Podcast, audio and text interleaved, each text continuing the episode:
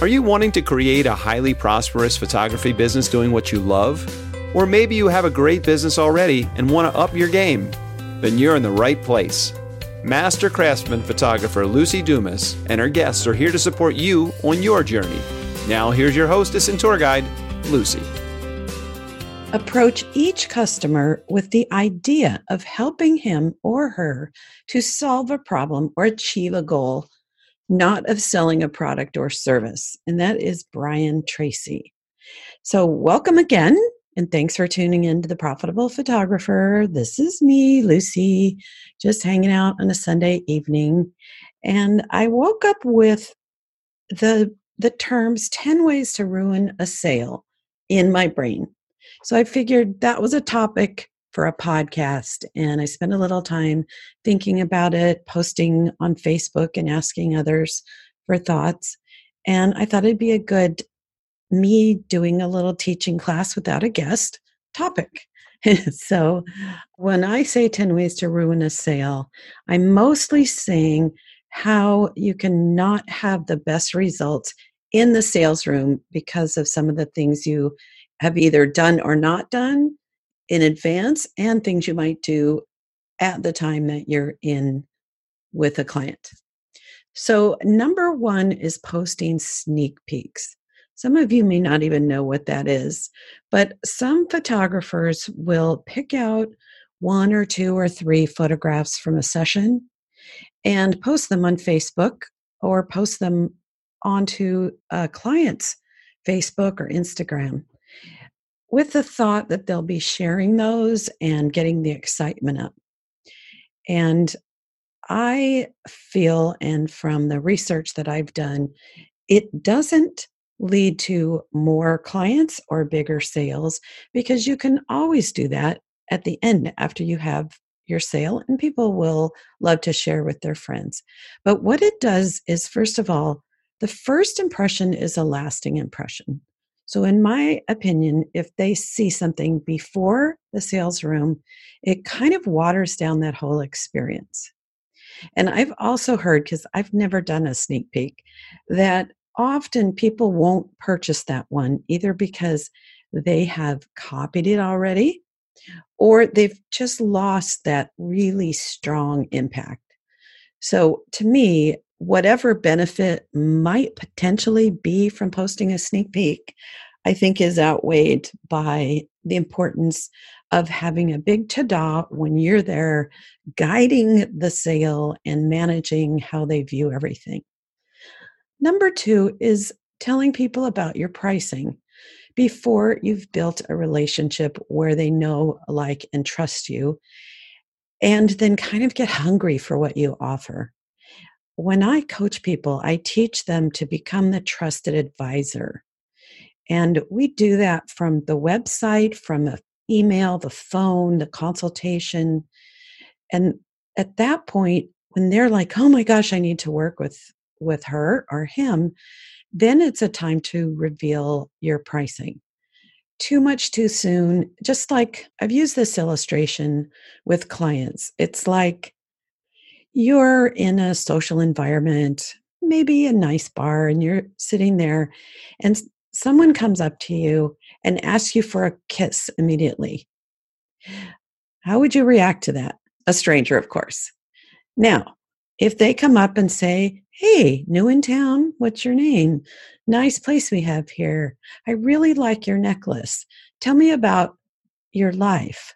This is a little about me hey, would you like to meet for coffee sometime? Then let's go for a walk. And hey, I'd love to take you to dinner and a movie. And then at the end of that, then they probably don't even need to ask for a kiss. So we're basically we're wooing our clients. So think about it that way. Number three is taking things people say and people's objections at face value. So if they say, I need to think about it, saying, oh, okay, we'll get back to me then. Or if they say, we don't like wall art.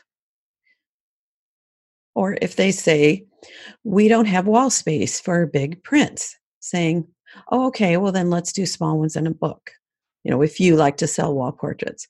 There's all kinds of things that people say that because they haven't had the experience a lot of times of living with gorgeous portraits on the wall, they're not the expert on, in my opinion, of what they're really going to want.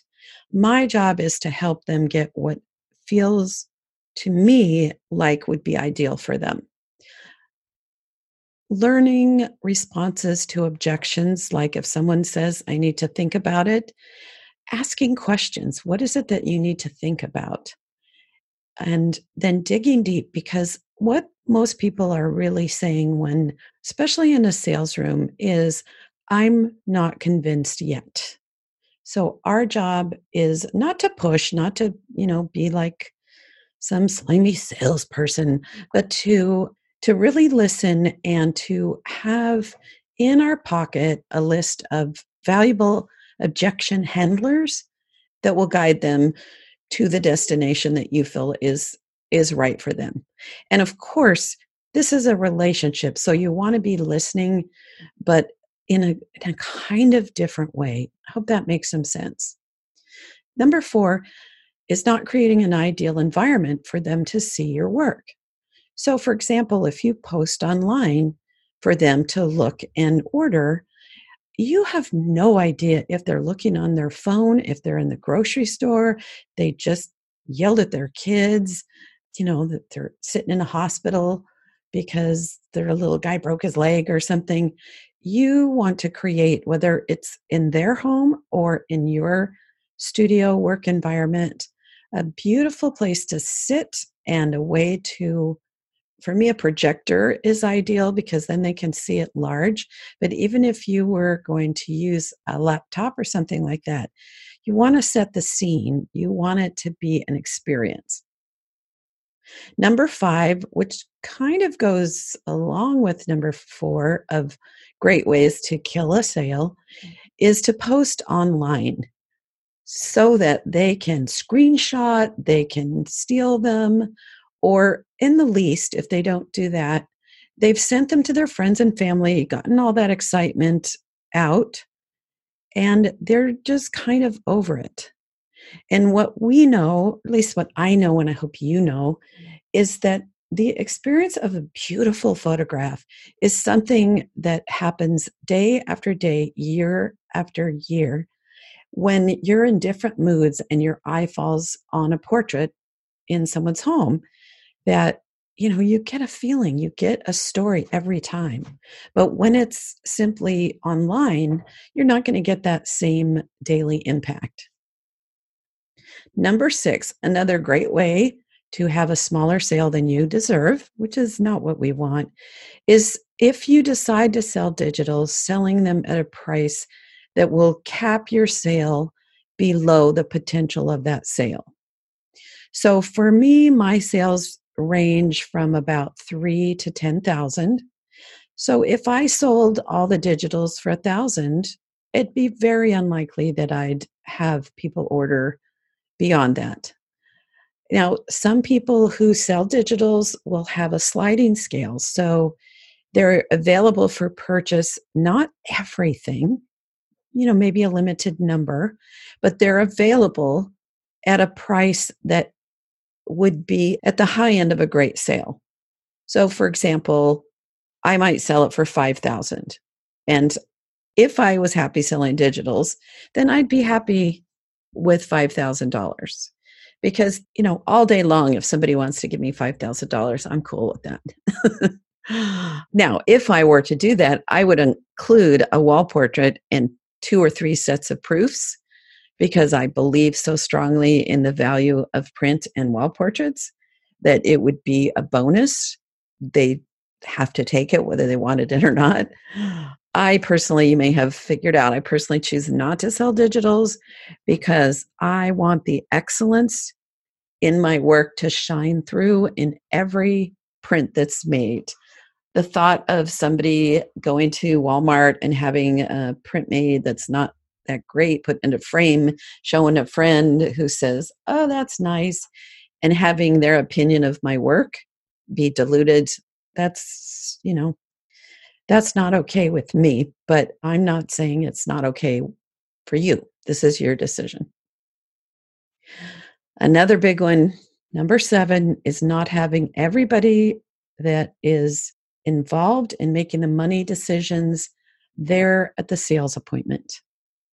Because what happens frequently when we're doing our job well is that they are ordering much more than they thought because they're going to fall in love with these and you're going to guide them to you know to making a major purchase.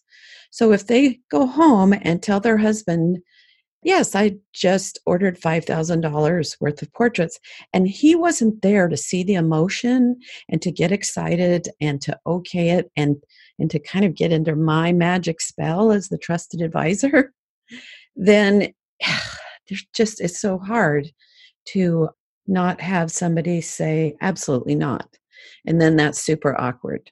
Now i do have clients that tell me honestly you don't want my husband there. I'm the money girl. This is my thing. He doesn't have veto power. But overall if somebody says well yeah i can make this decision by myself. I will ask them. If you were going to go in a store pick out some new furniture for your home, and it was going to be several thousand dollars. Could you go ahead and buy that without any input from him? And if they say, yeah, sure, absolutely, then I might be okay with it. But I do everything I can to get everybody there that is not just the buying for the money part, but this is a family investment when it's a family portrait or couples. And so I want people to, you know, both spouses or whoever lives in the home to be involved in deciding what they love, you know, so they're just as happy as the person that might come in alone.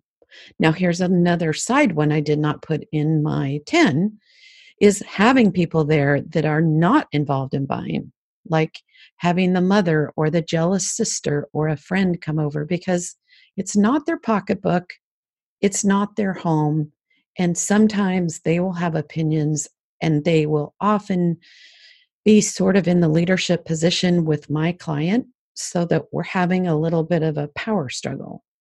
So I strongly advise if someone says, Oh, I'm going to bring my friend, she helps me decide things, to handle that in advance and say, I find it's best if it's just you and I and your husband, if he's part of the money decision, because I know what I'm going for. You and I have talked a lot about your plans, and it can actually add to confusion. You know, trust my process.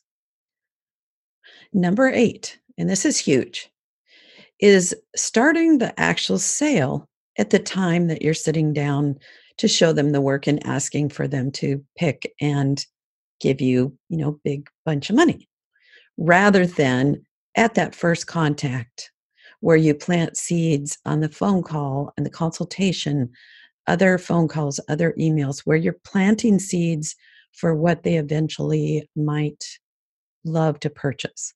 So a great sale happens step by step over a period of time. Number eight, not having a proven system to guide them step by step in the sales room. This creates overwhelm.